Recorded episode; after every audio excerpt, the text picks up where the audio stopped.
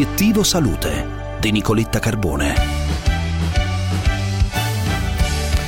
Noi, i vaccini e la variante indiana. Buongiorno e benvenuti. Oggi apro così l'appuntamento del Risveglio e saluto subito il professor Fausto Baldanti, che è in linea con noi e che ringrazio per la disponibilità, responsabile del laboratorio di virologia molecolare del Policlinico San Matteo di Pavia. Professore, buongiorno e grazie.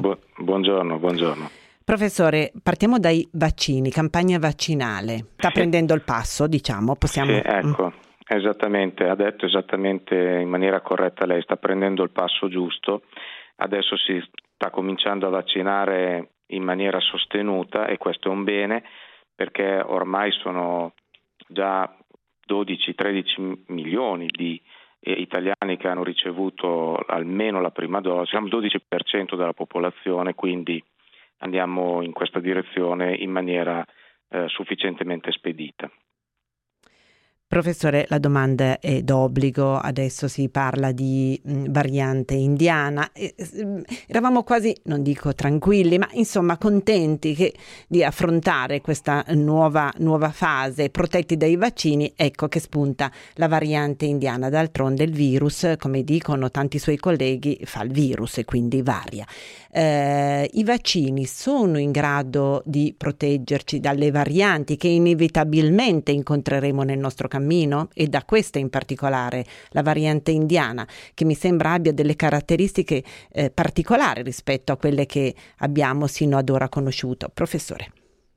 Dunque, innanzitutto, come ricordava lei, il virus fa il virus e muta, ma muta già dal primo giorno in cui è entrato nell'uomo, partendo dagli animali e dagli animali selvatici. Quindi queste mutazioni noi le avevamo già riscontrate nella prima ondata. La Lombardia, come lei sa, abbiamo riferito che è stata colpita già la prima ondata da 7 diverse varianti presenti simultaneamente sul territorio e distribuite in maniera diversa nel focolaio di Lodi rispetto a quello di Bergamo.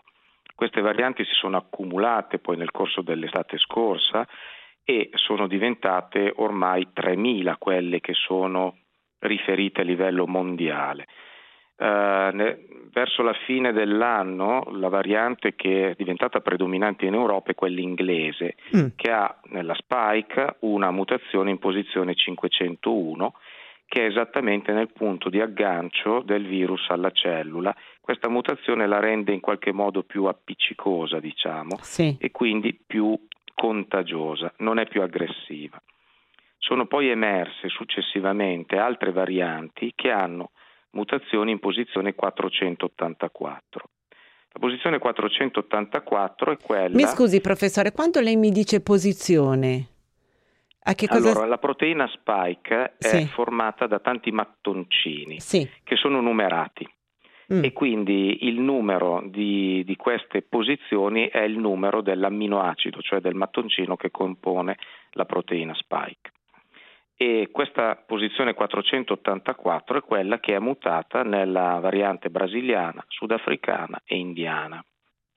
Quella indiana però ha una mutazione un po' diversa dalle altre due e in qualche modo è stata attenzionata, ma non è che tutte le varianti che emergono devono necessariamente essere associate a un incremento di fusibilità o di aggressività, perché ripeto, il virus muta, non potrà mutare all'infinito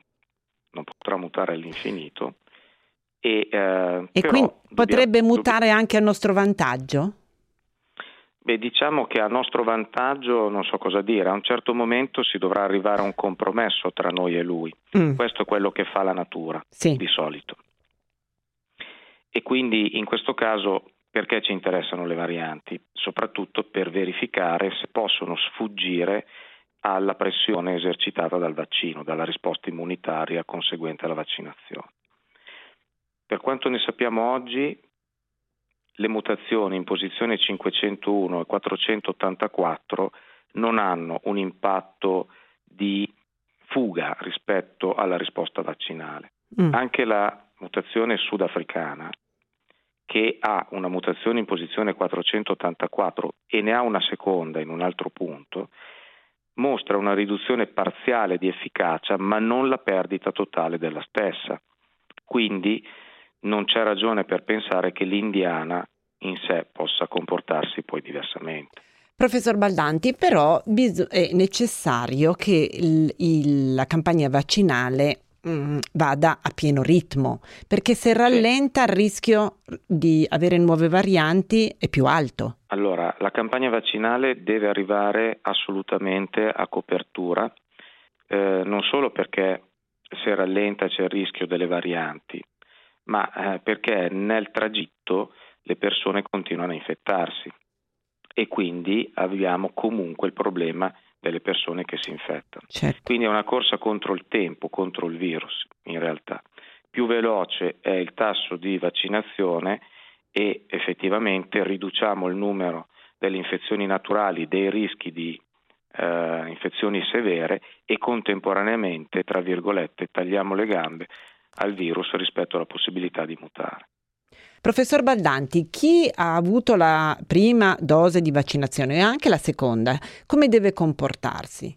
Dopo la prima dose di vaccinazione si sviluppa un'immunità parziale, c'è già un'immunità ma è parziale, quindi la possibilità di infezione è in una certa percentuale, è possibile. Dopo la seconda dose la possibilità di infezione è estremamente ridotta. Noi abbiamo verificato sui 4.000 dipendenti del San Matteo vaccinati che la possibilità di reinfezione è meno dell'1%. Ricordo che i vaccini non hanno un'efficacia del 100%, come nessuna terapia in medicina, quindi un certo minimo, possibilità esiste, però tutte infezioni lievi alla fine. Per cui anche chi è vaccinato è buona cosa, è giusto che mantenga dei livelli elevati di attenzione, quindi porti la mascherina e continui a controllare l'igiene delle mani. Anche perché oggi se io vedo uno che non ha la mascherina, io non so se è vaccinato o semplicemente uno che non ha messo la mascherina. Certo. Quindi personalmente io ho ricevuto le 2 dosi, ho misurato anche la mia risposta, è altissima, però per rispetto degli altri io la mascherina quando sono in pubblico la metto sempre. Professor Baldanti, ma secondo lei quando torneremo a fare una vita normale? Ma guardi, è stato un anno terribile, un anno e mezzo terribile. L'Italia ha subito da sola circa 125.000 morti. Abbiamo un vaccino, la campagna sta decollando, forse l'estate ci aiuterà un po', io non so se valga la pena di fare un liberi tutti 1 mese, 2 mesi prima di avere una copertura vaccinale sufficiente. Sinceramente potrebbe essere uno spreco di tutto quello che è stato ottenuto finora, compreso avere dei vaccini. Professor Baldanti, vengo a una notizia che abbiamo proprio dato ieri nel corso dello spazio dedicato alla ricerca e riguarda un nuovo anticorpo monoclonale che è stato messo a punto da un team di ricercatori europei a cui ha partecipato anche lei come Policlinico San Matteo di Pavia, un anticorpo monoclonale che sembra in grado di proteggere dalle varianti di SARS-CoV-2. Rispetto agli anticorpi monoclonali già approvato in Italia, che cos'ha di diverso questo nuovo anticorpo? Beh, è un anticorpo completamente umano che è stato ottenuto dalle cellule di soggetti guariti dall'infezione ed è la fusione che è stata fatta in vitro di 2 diversi anticorpi monoclonali. Quindi è una singola molecola che però riconosce la proteina spike in 2 punti diversi. Quindi garantisce un'efficacia molto potente nei confronti del virus, ma anche delle varianti. Perché il tallone d'Achille degli anticorpi monoclonali sono estremamente potenti come farmaci, ma hanno un tallone d'Achille, appunto, colpendo in maniera molto mirata la proteina spike, se la stessa muta esattamente in quel punto perdono efficacia. Per cui avere a disposizione un anticorpo di questo tipo ci mette un po' al riparo da questa evenienza, che come tutti gli anticorpi monoclonali dovrà essere utilizzato nelle fasi iniziali però della malattia. Sì, La vaccinazione è la profilassi, cioè ci si impedisce di infettarsi o, se ci si infetta, avere una risposta lieve. Comunque è necessario avere anche armi terapeutiche certo. In caso di malattia, e si è visto nel corso del tempo che tutte le terapie nei confronti di questo virus, comprese gli antivirali, sono massimamente efficaci nelle fasi iniziali della malattia, perché nelle fasi più avanzate predomina l'infiammazione. La famosa tempesta citochinica. La tempesta citochinica. Che quindi abbiamo imparato. Nelle fasi finali è necessario contrastare quell'evento. Nelle fasi iniziali si contrasta il virus stesso che determinerà l'evento della tempesta citochinica. Quindi probabilmente il campo d'azione di questo, come altri monoclonali, sarà in quella direzione. Professore, grazie per essere stato con noi e le auguro una buona giornata, anzi buonissima. Grazie a lei. Grazie a voi che ci avete seguito e siete rimasti con noi. Continuate, mi raccomando. C'è Carmelo Lauricelli in regia alla parte tecnica, mascherato naturalmente, Laura Vanossi in assistenza e redazione, mascherata pure lei. Vi auguro una buonissima giornata.